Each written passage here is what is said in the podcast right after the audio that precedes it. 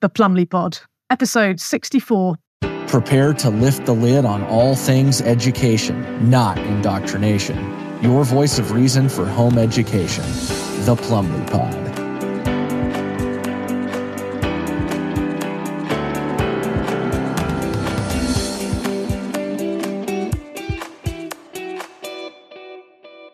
Hello and welcome to The Plumley Pod. I'm your host, Sarah Plumley, and today's special guest is Professor Gloria Moss. She's been here before. This is back for the third time now.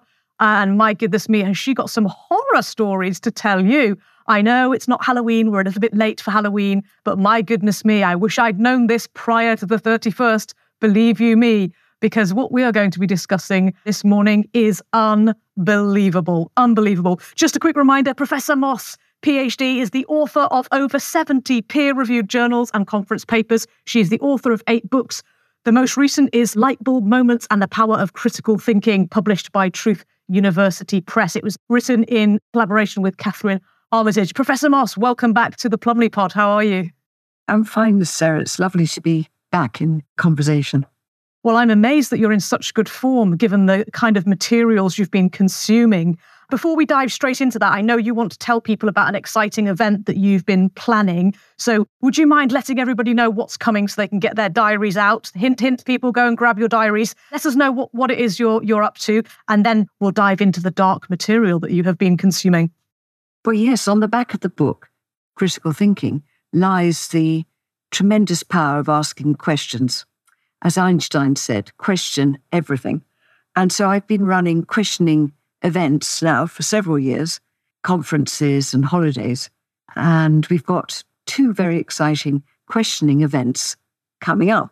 So if you're in the mood for questioning history, which is the theme, then you might be interested in the first and the second. The first is fifteenth and sixteenth of December. So that's very seasonal. We'll be celebrating a very nice time of the year, lights and festivities. And we'll be celebrating on the fifteenth. By looking at a number of mysteries in London. We'll be looking at the Temple Church, which is very rarely open to the public. It was built by the Templars in the twelfth century, eleven sixty-two. And it has some very interesting links with Magna Carta and common law. And it reports directly to the king. It has a status all of its own. So that will be our first port of call. And then we'll be looking at some of the dragons that guard the entrance to the City of London.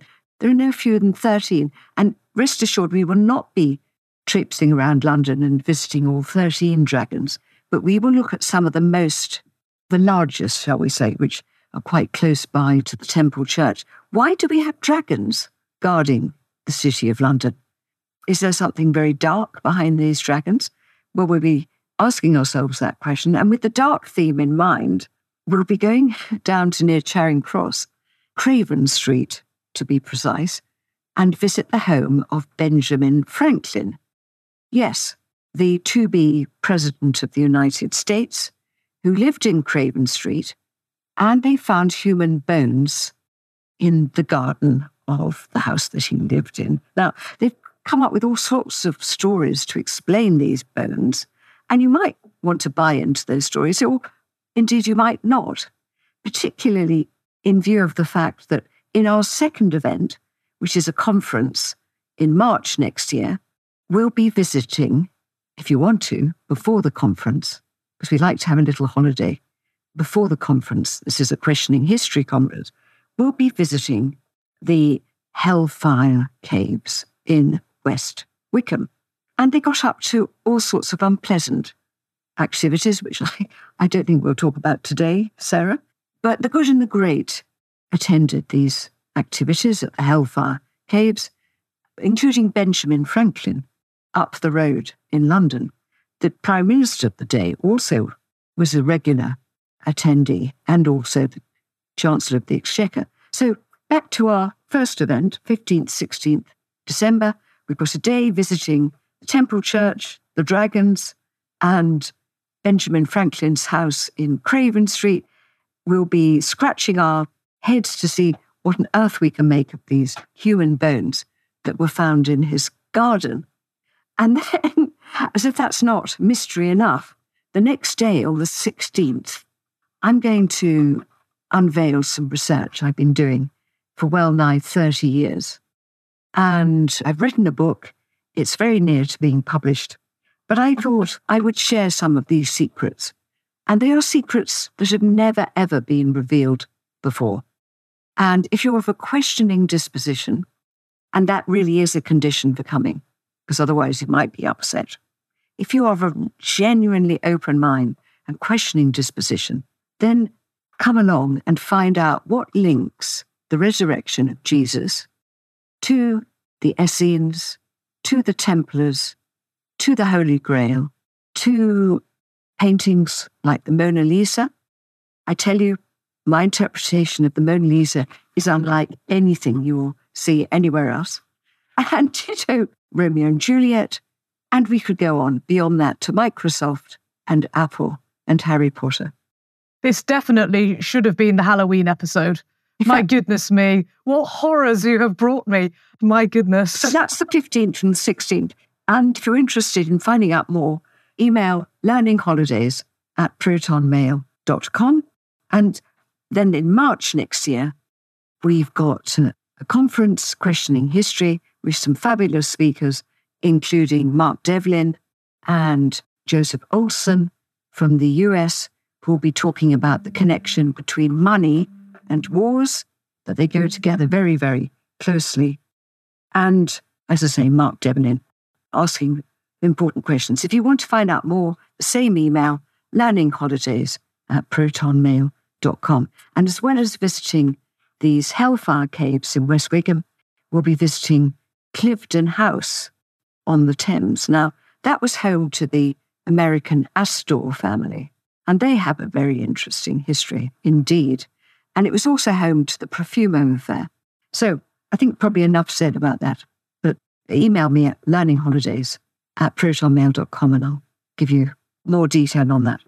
We can stick the links in the description. So once you've finished listening to this podcast, you can go and click on these things down there in the chat, in the description, and you'll be able to go straight there. Now then, now then, now then. We've had a little off-air chat, haven't we? Quite a large one, actually, about all of the dark nonsense going on in the university system, and not just in the U K. You've been telling me some frightful things about the United States. So I'm just going to throw it wide open and say, the system appears to be entirely bent. What is it you've been looking at? How much more can you tell us about this, Professor Moss? Well, Sarah, I guess we're very much on the same page, you and I. Your ideal of education is, how would you describe it? An environment in which people can ask questions?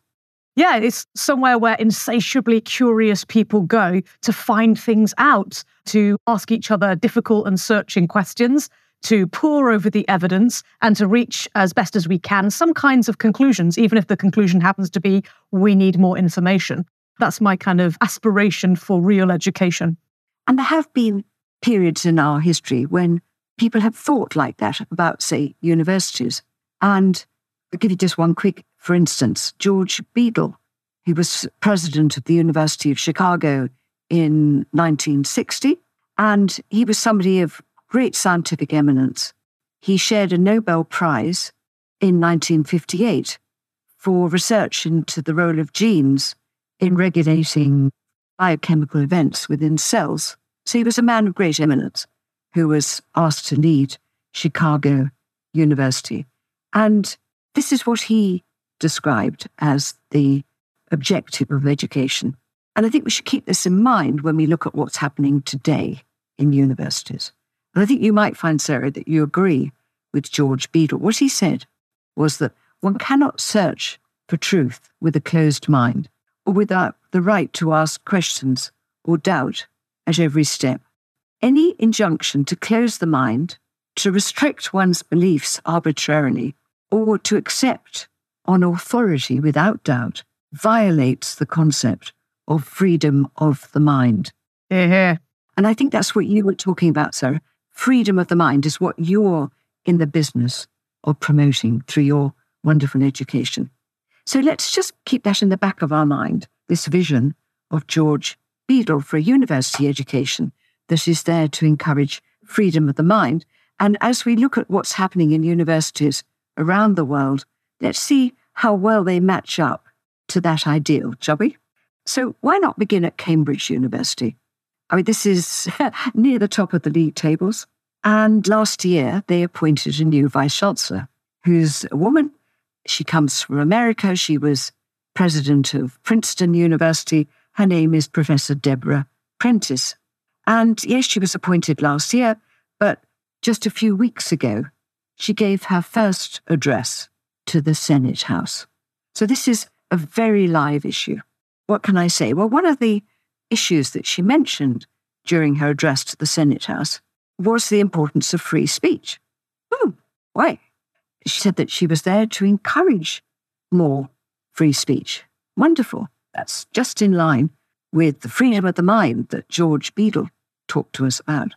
But within a few weeks of giving the speech, the library at Cambridge is writing out to all the dons, this was in October twenty twenty-three, requesting that the dons report books that might be, quotes, offensive, harmful, or problematic.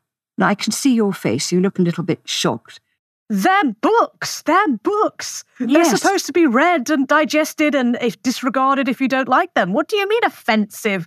Offence can only be taken. It cannot be given. That's what they should be learning at Cambridge University. Offence can never be given. It can only be taken. So if you're offended, the problem lies with you, does it not? Mm. Reporting books. Sounds like the Stasi. So this is October twenty twenty-three. And uh, this comes from somebody who's, she's a psychologist. This isn't by way of an ad hominem attack. It's just fact. One, one of her areas of research interest is gender stereotypes. And in a paper of two thousand two, the conclusion was that the findings of her study were consistent with numerous research demonstrations of the persistence of traditional gender stereotypes. So I'm asking myself, where does that actually take one?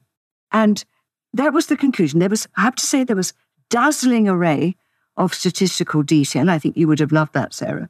But how does this finding advance us? Well, you know, if it's been me, I've done many, many years' research on cognitive sex difference and leadership.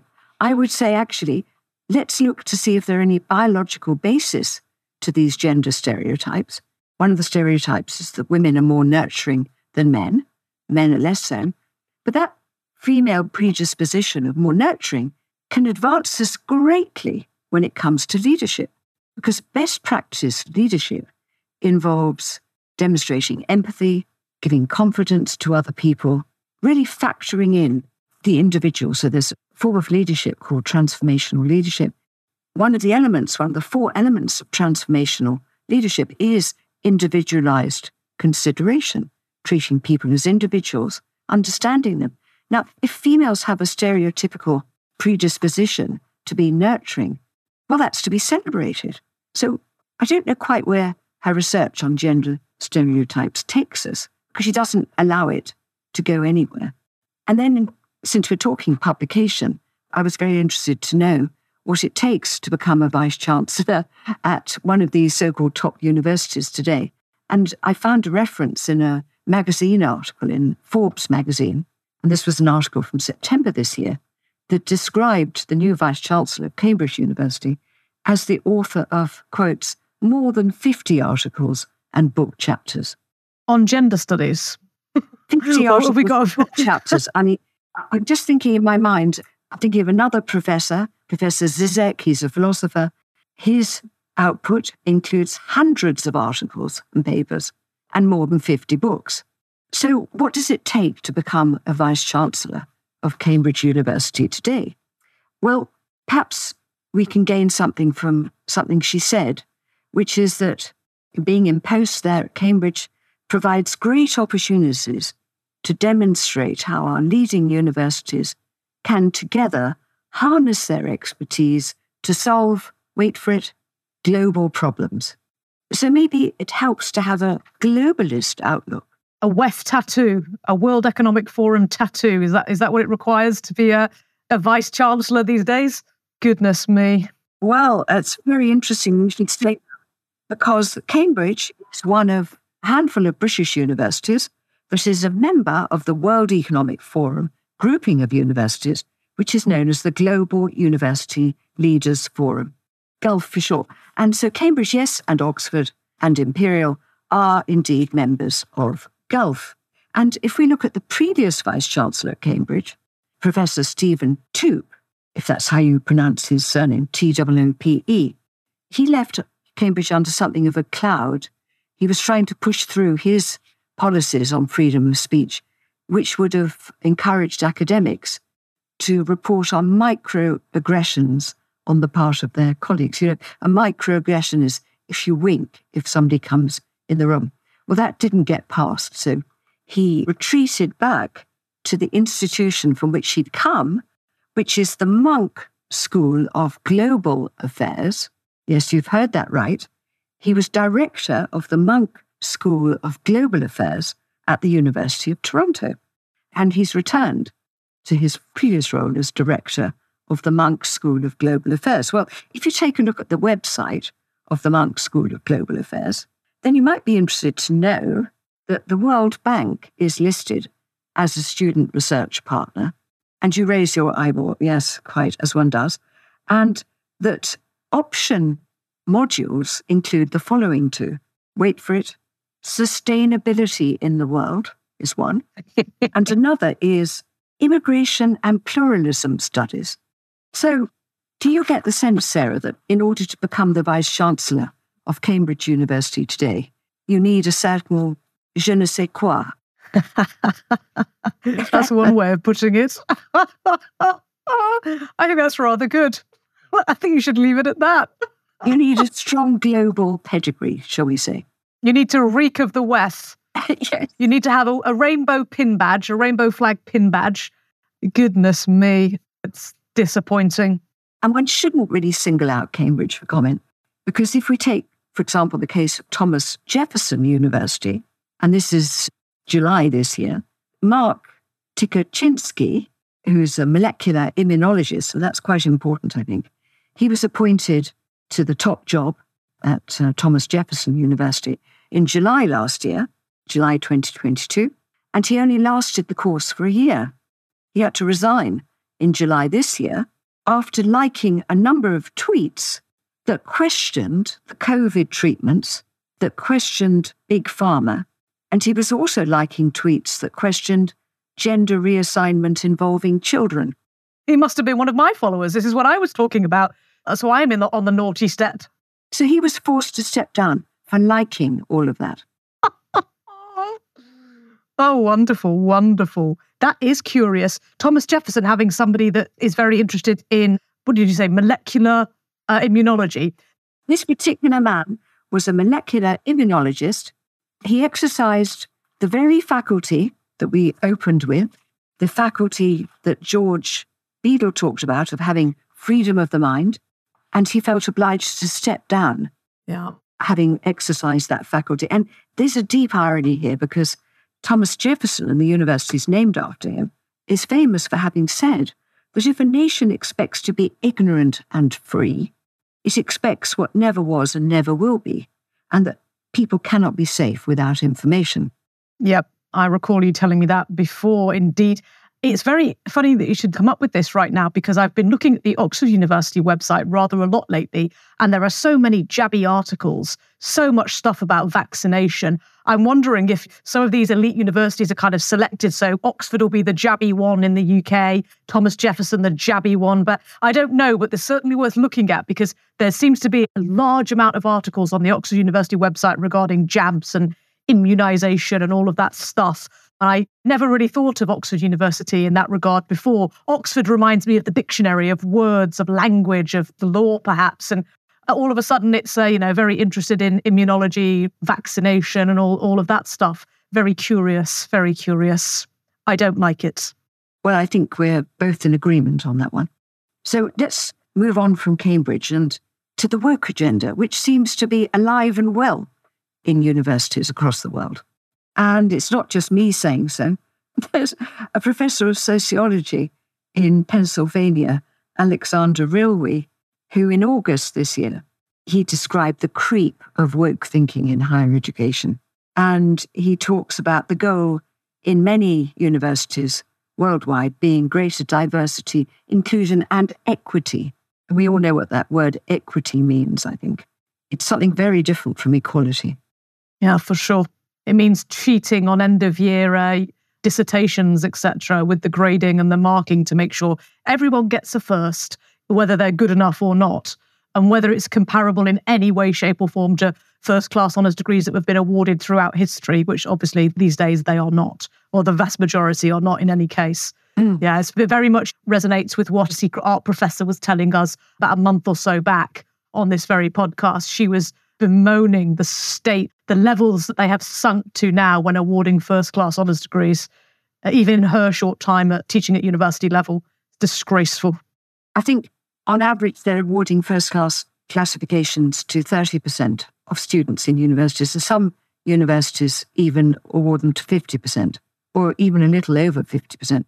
Whereas back in the nineteen seventies, there are instances of universities only awarding them to about eight percent of students. Right. You're absolutely spot on. It's like giving gold medals to half of the field, isn't it? You have a hundred-metre race and let's give four people a gold instead of one. Yeah. You know, it's crazy. And very recently, I think, we're not talking higher education here, we're talking the system that feeds into higher education. In Oregon, the state has determined that the school leaving exam that would normally assess English and maths should no longer be a certificate of assessment, but should simply be a certificate of attendance. Well, that's because English and maths is racist. Did you not know, Professor Moss? English and mathematics is racist. And of course, another hot topic, apart from race, is biological sex. Are we allowed to talk about that today? Well, the American Anthropological Association, in October this year, so just a few weeks ago, cancelled a panel on the importance of biological sex as a social and scientific category for its annual conference. So there's no category now for biological sex in the American Anthropological Association. And in case you think it's just America that's sort of going down that way of thinking, very recently, this is all recent news that I'm bringing today, Michelle Donnellan, who's the U K Secretary of State for Science, Innovation and Technology, actually said something that many of your listeners might actually find rather interesting and reasonable. And she said that the government would protect scientific research from the denial of biology. And she claimed that scientists are being, this is her words, told by university bureaucrats that they cannot ask legitimate research questions about biological sex. And she said that she wants to free universities up from these constraints to inquire about biological sex. So maybe she has the freedom of the mind a little bit somewhere in her thinking. Well, what happened after she said this? Was there a chorus of approval from U K universities or a chorus of disapproval? Well, I'm, I regret to say there was a chorus of disapproval. two thousand U K scientists from British universities signed an open letter, no less, denouncing her comments on the basis that they, quote, do not reflect the view of U K scientists.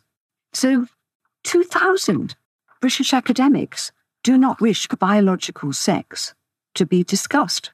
And if you're interested in finding out more about that and anything else I'm saying today, do go to the website of Truth University. That's w w w dot truth university dot co dot u k. And you'll find this information in recent newsletters that we've put out at Truth University. And you can find links to some of the supporting documents there. But of course, again, U S, U K, these are not isolated cases.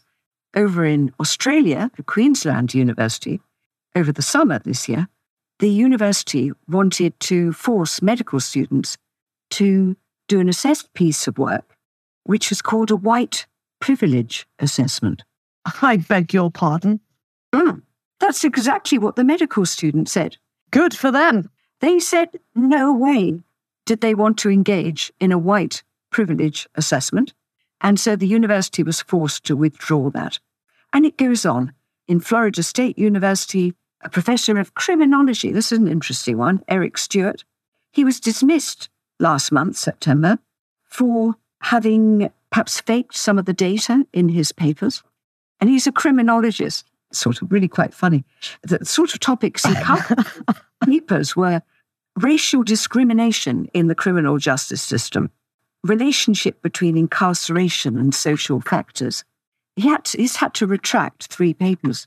One, a study suggesting a link between historical lynchings and white people's perceptions of black individuals as threats. Another study has had to retract how white Americans viewed black and Latino individuals as criminal threats. I won't go on, you get the picture. So he's had to withdraw these papers, which must in their time have incited quite a lot of hate, I would think, because a lot of his findings were targeting white attitudes of white people. And I hesitate to say it, but mistakes of the kind that he's been hauled up for are not an isolated occurrence. And I think in our chat, Sarah, I mentioned the case of a senior professor at Harvard University, no less, and that's the number one university in America. Her name is Francesca Gino, who's on gardening leave. I think that's the polite phrase that we use. Francesca Gino, senior professor at Harvard, is on gardening leave. Her research area wasn't criminology, no, but it wasn't that far removed. Her research topic is dishonesty, and she's been forced to retract three of her papers on the basis that the data sets that underpinned her papers were, can we think of a nice way of putting this? Dishonest, fake, bent, fraudulent. Yes. The jokes write themselves these days. Goodness me. I think this is a very important case because she had nearly one hundred fifty collaborators. Accomplices. So does the buck stop with her? That's my question. It is. And those collaborators were involved in collecting and handling the data for the journal articles that she's been obliged to retract. And some of these collaborators were from fine universities, Northwestern, South California, Toronto, and another colleague from Harvard. And I would just remind listeners that, I don't know if you're familiar with the crest of Harvard University, but emblazoned across it is the word veritas, which we all know means truth. Any comments on that one, Sarah? For once, I'm speechless. You couldn't make this up. You just couldn't.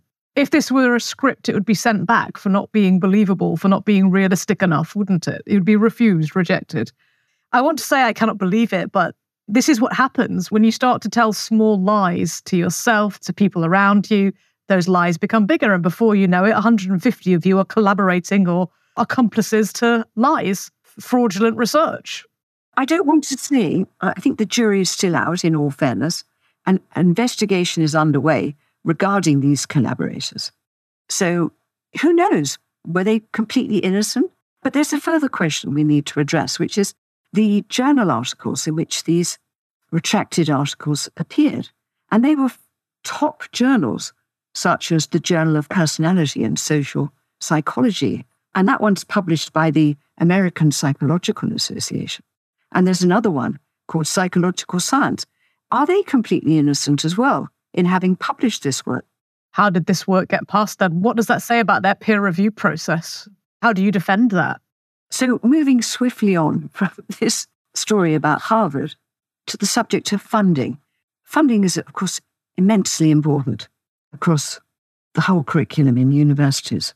And, well, what can I say? A principal of an American college known as Bard College was also rather embarrassed to have it disclosed that he had allegedly scheduled two dozen meetings with Epstein in order to raise funding for his college.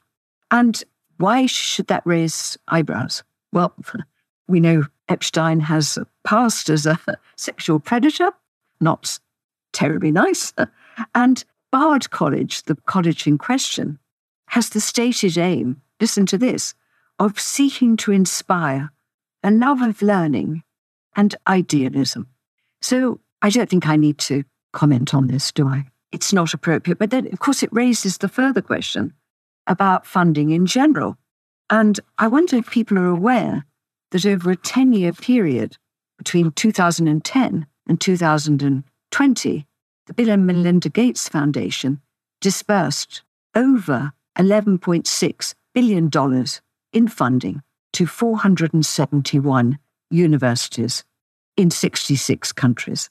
And that includes money to universities in the U S, which takes seventy-two percent of his funding, Europe, which takes sixteen percent of his funding, with Oxford being the university that takes the highest proportion, three hundred seventy-five million dollars to Oxford, and Asian universities having the third highest share of that funding. Now, for some reason, I think we should really consider the phrase, he who pays the piper calls the tune. I say for some reason, if whoever's funding a university teaching and research, are they going to have an effect on what is taught and what is researched? And I guess that we would all say, yes, without a shadow of a doubt, the person funding a piece of research will have an influence on the outcome of that research and the teaching that flows from that. And, well, I don't know what one says in the face of these facts. Is it right that Bill Gates is involved in the Rhodes Scholarships? That's one of the things that he funds, or have I misremembered that? Well, one of the things, that, and I should have mentioned Cambridge because uh, why did I leave that out? Cambridge received from Gates the biggest grant that any British university has ever received in the year two thousand, and that was for two hundred ten million dollars. And then a few years later, Cambridge gave Gates an honorary doctorate in law. I thought that was a bit rich because Gates didn't even finish his first degree at Harvard. So there he is with a doctorate in law. And Harvard actually had also given him a doctorate in law. We could go on. I just finish with one bit of news about league tables, because many people, students and parents alike, often make decisions about universities on the basis of the league tables. And a very important part of the data that informs the league tables is the National Student Survey. And that's a, a survey of student attitudes. It's called the N S S. And if you've ever been anywhere near a university, you'll know that they spend an awful lot of time collecting data for the N S S. And data that comes from the N S S affects about twenty percent of the final league table score that a university has.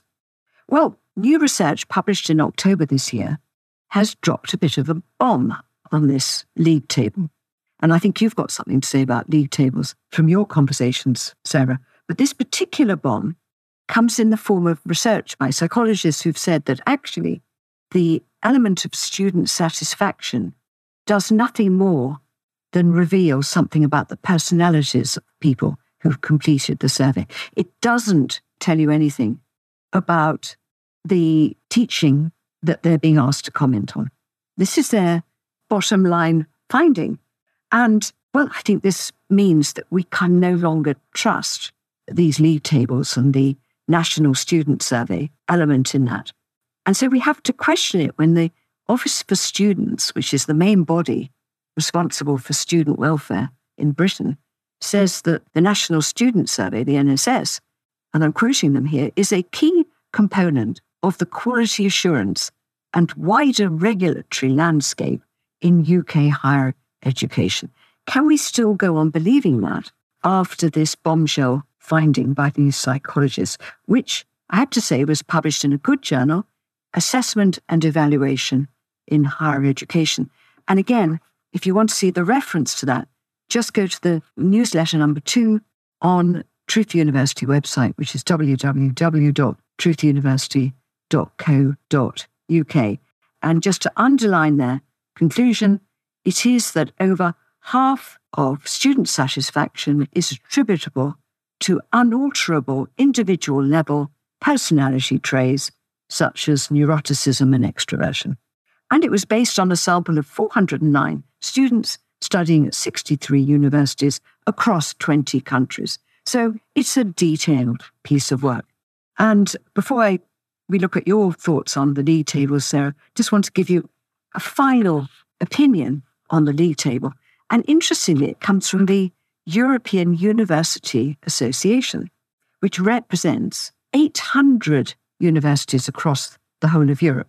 So it's an important body, the European University Association. And they've published a paper in October this year. And this paper identifies, would you believe it, problems with these league tables. One of the issues they flag up is lack of transparency around methodologies. That's a very important one. And another one, really concerning this one, they say that the parameters that are used are very limited, and that the limitations of these parameters actually leads to the exclusion of lower ranking or smaller and specialized universities. And so they say that the very league table system, far from improving standards and intellectual creativity, actually, they suggest, forces conformity. So the very opposite to what, do you remember when we started and talked about George Beadle at Chicago in nineteen sixty? He talked about the importance of the freedom of the mind. And so it seems an awful lot that's going on at the moment in formal higher education is threatening freedom of the mind. I think I've said enough on this point about league tables, but you said something so interesting when we had our chat, Sarah, before we started.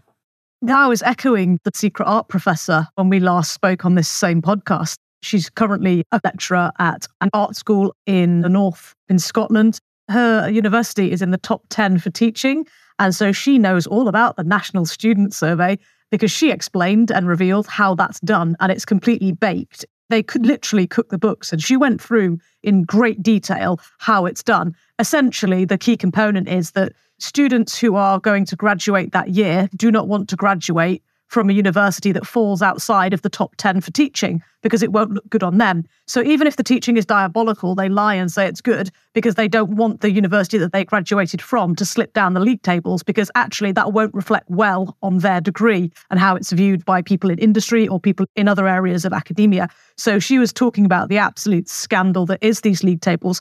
And funnily enough, I didn't think of this at the time, but you just made me think of it now when you mentioned the smaller, more specialized universities being overlooked. And the way this information is collected, it kind of discriminates against those smaller specialist universities. It's very interesting because when I did my first degree at the University of Manchester, Russell Group University, however, I didn't choose to do my P G C E, my teaching qualification at my university, the University of Manchester. I actually chose to go to Manchester Metropolitan University, which is a terrible thing because that's an old polytechnic. That wasn't actually really a university back in the day. It was by the time I got there, but of course, it's not a red brick. It's not a Russell Group University. However, it was a specialist and it had a very, very good reputation at the time for preparing and training classroom teachers.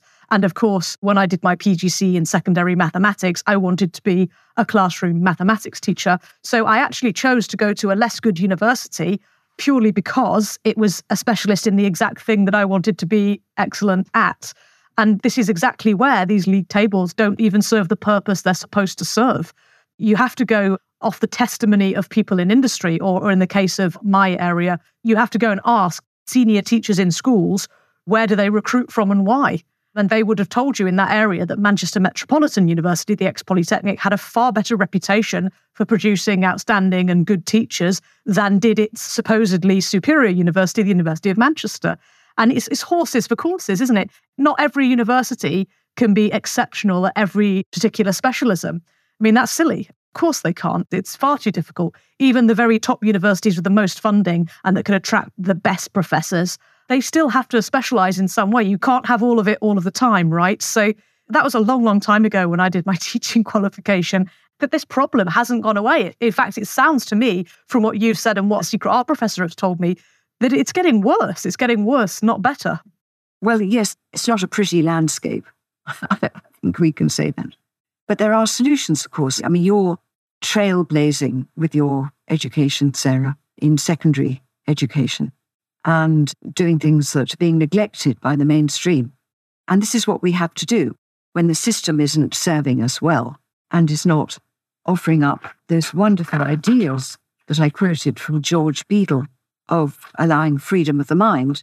Then we have to create systems outside of the legacy system. And I suppose that's where, for my part, Truth University comes in, because if you want freedom of the mind and you want to question, then this is the place to come. And you can do short research projects, twelve thousand words, choosing a subject that really interests you, or you can do something longer, a master's thesis, which would be forty thousand words. and you can really get into your subject and do what we should be doing, which is questioning and doubting at every step. And my goodness, there is so much to doubt and question. So if your work reaches distinction standard, then we will publish your book so that the book can go out into the world and really change other people's thinking at the same time. Because I'm not sure these institutions can be changed. What do you think? I completely agree. They're gone. We lost the institutions a very, very long time ago. What we're seeing now is the inevitable wreckage, the inevitable carnage. Earlier today, I was talking about the fact that the horse is already dead and yet we continue to flog it. That horse is not getting back up. It's finished. And it's about how quickly or how slowly we choose to realise and face up to those facts. You can't reverse this. The damage is systemic. It's gone on for too long. It's gone unchallenged. And you now have sort of probably two, maybe even three generations of university professors who are have been completely captured by this sort of what's labelled quite lazily sometimes as cultural Marxism. But it, it serves a purpose to call it that because, broadly speaking, a lot of the problems do stem from these kinds of views. But also, more interestingly, perhaps, it's the influences you've already touched on with the people like the Bill and Melinda Gates Foundation, all of these uh, corporate tentacles or these, what I call fake charities, have these long tentacles into all of our institutions.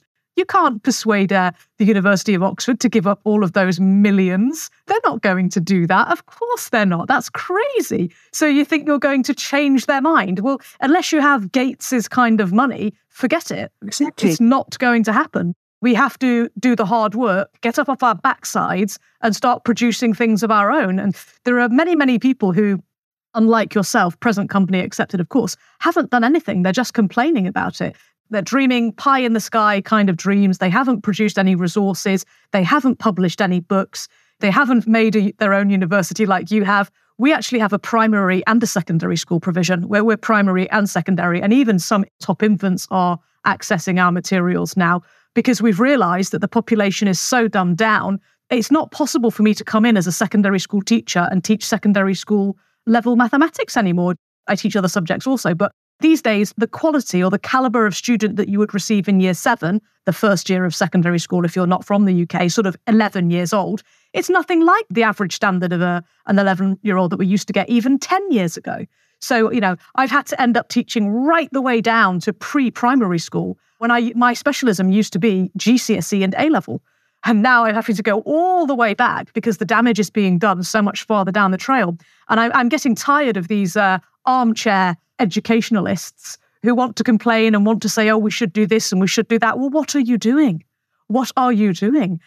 However, you have been very busy, haven't you? Because there are some fascinating developments at Truth University. That's truth university dot co dot U K for those listeners who want to go and check it out. Can you dig a little bit more into the latest stuff that you've published on the front page of your website regarding the idea for new courses, new materials? What is it you, you've been up to? I know you've been very, very busy because we haven't spoken for ages. What is it you've been doing? Just dig into that a little bit more for people who haven't perhaps heard of Truth University before. They're new to the podcast, whatever. Tell us what it is you're up to there. It's very interesting. Well, as I said at the beginning, we do a lot of outreach work. We we run conferences. We've got one coming up on the fifteenth and sixteenth of December. At the heart of all of this is questioning, as we said about that wonderful president, Chicago. And so, yes, we've got a tour of very interesting parts of London. And then I'll be giving a seminar revealing the fruits of about thirty years of research of some secrets that will completely transform the way you look at the world. I can't put it in any other way. And then in March next year, on the right at the beginning of March, we've got a little holiday visiting Cliveden House, looking at the what on earth were the Astors doing there, and Perfumo Fair, and then the Hellfire Caves, and uh, then a conference, a full-blown conference on the second and the third of March. And apart from that, we're busy writing because essentially people need to understand that the system that we have of universities has really failed in the purpose that we outlined at the beginning, that George Beadle so eloquently described, that one cannot search for truth with a closed mind. One needs freedom of the mind. And yes, Truth University is a home for that. And we've got a, a research student doing a master's degree who is looking at a topic which I don't think any other university would allow him to look at. I can vouch for that. You, you told me secretly off air what it's about. It's very interesting. And there's no way in hell a single university, probably anywhere in the world, but certainly not in the U K, would be allowing this kind of research to take place. In case he finds something interesting, right? Yeah, oh, quite. And I remember the case of a man who was a psychotherapist who went to a university, I think it was Bath Spa, my memory serves me correct. He wanted to do a PhD on the subject of transgender regret, and he wasn't allowed to do that. I wonder why. So, yes, I mean, there are a lot of topics that need to be investigated that can't easily be investigated within the current system. Allow me just to run down some of the things that you're very, very modest, but I know you've been working very, very hard, because the topics on which Truth University offers research supervision. So you can do a master's degree or you can do a diploma, so long as it's a piece of research. You've got history, prehistory, the study of extraordinary sites around the world, biblical history, the Dark Ages, the Gunpowder Plot, the Great Fire of London, the Royal Society. Wonderful. You've got the history of science, another uh, massive subject area. What else? We've got the arts, we've got business management and marketing, health, law, critical thinking. Oh my goodness, critical thinking. Hallelujah.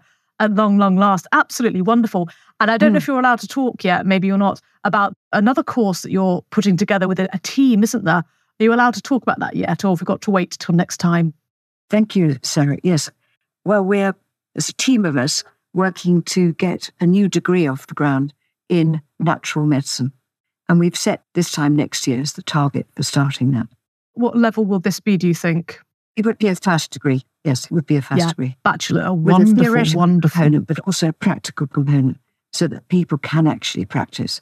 And the point is that if you engage with us in these research qualifications, for example, at diploma or master's level, then you can actually create the new knowledge that has been hidden from view for so long. We don't have the normal student-teacher relationship where the teacher is authoritarian. No, you are a partner in creating new knowledge. And we desperately, don't we, Sarah? We desperately need that new knowledge to come to the fore. So if you've got a bit of time on your hands, please do, do contact us. Perhaps I could give a contact email.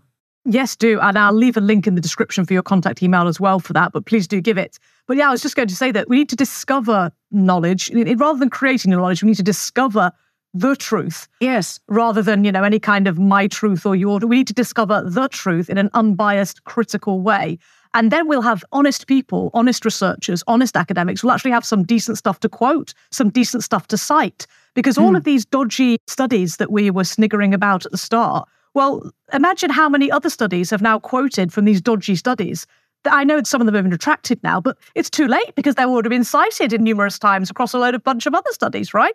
Because mm. that's the nature of research, particularly meta-analysis. So they're just creating this whole pile of meta, all of these lies. If you can imagine lies as long tentacles that's now going through all of these research papers. I mean, mm. we're like starting at ground zero. We, we're almost starting at zero knowledge. Let's have some truthful studies. Let's have some truthful dissertations. And then we can start to, you know, build real knowledge. You know, it's, I would rather know nothing at all than have my head filled with fake stuff. I would rather know nothing at all. I do feel in many ways like starting again. Whilst that's, some people might be quite pessimistic about that, I'm actually quite excited. It is exciting. Because discovering the truth is interesting, isn't it? It's, yes, it's absolutely exciting. And we're thinking of starting some journals of our own. Well, this is all down the line, particularly in the area of natural medicine. But uh, you asked me to give a presentation a little while ago on my research on the Dead Sea Scrolls site of Qumran. And there's a very good example from that about some of these lies in publications, because one of the interesting, well, there are many interesting things about this site. They found the Dead Sea Scrolls in the caves by the site. And the site is a very small one. It's got ten baths, that's all, with steps going down into them. And that's about it, really. That's the site. And the official interpretation of the site is that it was home to a group of, one of the groups of Jewish people at the time called the Essenes, and that they prayed all day and then ritually abluted in the water. And, well, I looked with great interest at the findings, and some of it didn't make sense to me. For example, that a very high proportion of the corpses that were buried in the ground in the cemeteries, four cemeteries, for a very small site. Yes, there are four cemeteries around this tiny site, that a very high proportion of the corpses had madder dye in their bones. And there was an article published in the nineteen seventies in, wait for it, Nature magazine, which is allegedly one of the top journals of the world. And it was on the subject of the madder in the corpses. And there were several people acting as co-authors in this paper who were from a medical school in Israel. And their conclusion was that the madder in the corpses was used for ritual, magical purposes. That was their bottom line conclusion. And I read that with interest, and I was sort of scratching my head and thinking, well, what is there about madder? I mean, why would they have put the madder in there? How would it have arrived in these bodies? Because I started to do some reading, and, and I discovered that it's a very fast dye, because madder was also used as a dye, a red sort of purple dye. But it wouldn't have leached from the clothing because it's a very fast dye. Therefore, it must have been drunk. And so why were the people drinking madder? So I reread this paper from Nature because, of course, one's been educated to treat any article in Nature magazine with a fair degree of respect. And I looked for some information on the constituents of madder. I mean, isn't that one of the things you'd want to know? Having ascertained that they're drinking it, because it couldn't have got into the bones any other way, why would they have drunk the madder dye? Well, there was nothing in the article on the constituent parts of madder. So I did my own research, and lo and behold, what did I find? I found that it contains quinine. Quinine is a major component of the madder dye, and I then looked at contemporary herbals, contemporary to the site, Dioscorides, Pliny, and they all recommended using madder as a medicinal substance to cure a really vast number of ailments. So what can we say about that article in Nature magazine? Building on what you said, Sarah, about lies upon lies. I'm not saying it was lies, but they left out. It's a lie by omission to me. They've omitted one of the most obvious questions that you'd have to ask. Once you've ascertained that they're ingesting this stuff, well, the next question is why? You don't have to be some kind of genius to think of the next step. To me, this is like a lie of omission. They're deliberately not including vital pieces of information. And it's very interesting that it happens to, when you mentioned quinine, a lot of people have gone, oh, because we heard an awful lot about that during the recent scamdemic, didn't we? That'll have rung a few bells there for people who perhaps just began their journey of awakening only in the last three or four years, thanks to the scamdemic. So yeah, fascinating. I mean, I, I can't possibly say why that guy left it out. Perhaps we will never know, but it's at the very least curious. And I, for me, I'm, if I had to bet, if I had to guess, I would say leaving stuff out deliberately is almost as bad as, as writing things that you know to be untrue. Very interesting. You know, it's, it's not good enough. Several of the co-authors were attached to a medical school. Ah, yes. And so it is a question, as you say, that you might have expected them to ask. I remember you telling me it's exactly it, isn't it? They've all been through the Rockefeller School of Medicine rather than, you know, doing genuine research of their own. So we have a new world ahead of us, and we can all help co-create this new world of knowledge. Or, as you said, Sarah, not create, but discover. We're discovering. And then what made me think of it is your uh, logo for Truth University is a magnifying glass, isn't it? Like a detective. Oh, it's such fun doing this. It really is. It, it's as good as, not better than a holiday, I would say. Travelling in your mind. You don't have long airport queues, traffic jams. Just travel in your mind. I can't recommend anything better. And it's just a giant detective story. It is. It's, you know, and children would be much more interested in the pursuit of academics if things were not given to them in such a boring manner. History is one of the most guilty subjects. If you look at secondary school history classes, you basically get made to learn a bunch of facts that have been pre-decided by other people. You're not allowed to question them. You have to remember them and then regurgitate them. And apparently that's history. I mean, no wonder so many children find it deathly boring when actually in reality it's one of the most fascinating subjects that mm. there could possibly be. Yeah. But it's the lies, isn't it? Yes. It's about human behaviour. Yes. And certainly is. My goodness me, we've covered a lot, haven't we? This, this afternoon, ready for Sunday morning. My goodness. thank you so much for coming on and, and pulling all of this information together. It's so lovely to get the perspective from the articles you've been reading on the other side of the pond, the United States, Canada, you know, not just always focusing on our own country, but it really shows that this problem is much broader and deeper. And I, I like the idea of showing people that this isn't just a problem at these universities or those over there. It's all of them. The scam works. When you talked about the Bill and Melinda Gates funding, when you see how all-pervasive that is, I mean, come on. Like, the people who are going on about taking back the institutions are, well, they're either crazy or they're uh, disingenuous. It's time to move on and, and to do things properly. Do it the long way, do it the hard way, and do it properly. You know, I think it's very exciting, the stuff that you're offering there at Truth University. And I do encourage people to go and take a look if they haven't already at truth university dot co dot u k. The website has been updated and expanded. I was having a gay old time this afternoon looking at it, all the, all the things I hadn't read before. No, it's uh, really, really well done to you, because I know that you work tirelessly. You're You produce so many articles, and you're also still writing books and publishing books. You know, it's very, very difficult. You're doing the work of two or three people, and I know because I am too. And it's not easy. You know, we're in some respects isolated voices, but we are growing. There are other lecturers and professors and teachers now who are starting to, just starting to put their head above the parapet and say, actually. Well, absolutely. And I ought to add that Truth University Press, which will publish the best work that's submitted by students, has published a book that many listeners might like to get hold of. It's called The Dark Side of Academia, How Truth is Suppressed. And if anybody needs persuading that this is not a system in which you want to spend time. And money. And money, a lot of money. Don't go to university until you've read this book. It won't take you long to read it. Right. It's the first thing you should read before you apply to any university, because you need to know this yeah. information before you make such a huge financial decision, let alone a decision of what you're going to fill your mind with. What a good point. That, to me, should be recommended reading for all sixth formers, anyone doing A-levels. I would make it a set text. If I was classroom teacher now, I'd be telling all of them to read it, because you've got to make an informed and intelligent decision about what you do for the next stage of your academic career. And unless you have access to more than one side of the story, how can you possibly make an informed, balanced judgment? To me, that's insane. It's a no-brainer. It's a, it's a must-read. And it's nice of you to say so, because I think you've read the book. And I certainly have. Yeah, I have my copy here. Yep. It's really failing us, the university system. But we want to, don't want to dwell on the negatives, but it's there. If you feel a little bit insecure about moving away from that system, then I would counsel you to read that book, The Dark Side of Academia. And it's got a wealth of information on so many areas.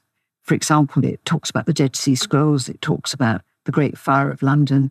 It talks about the way that research on homeopathy was sidelined by the same magazine that I mentioned, Nature. The editor of Nature, John Maddox, he, he gave Jacques Benveniste, who discovered the fact that water has memory, he gave him a terrible time, and I was actually instrumental in destroying his career. I mean, there's a lot of information in that book. And if you are interested in getting those books, then can I suggest that you buy them from Truth University rather than Amazon, only because then you're helping support the development of Truth University. And then the email to write to is info truth university at proton mail dot com. Super. Thank you very, very much indeed. You've been so generous with your time, and I know you're extraordinarily busy. We've covered a fraction of the information we have here at our fingertips, but thank you for taking the time to lay it all out for us. I appreciate that very much, and especially all of the stuff that you are doing in the background. I wish you all the very best with your team getting together your new degree. That's very exciting. Hopefully that'll be ready for the next academic year. Is that right? September twenty-fourth, we're hoping. Is that possible? It might be ready.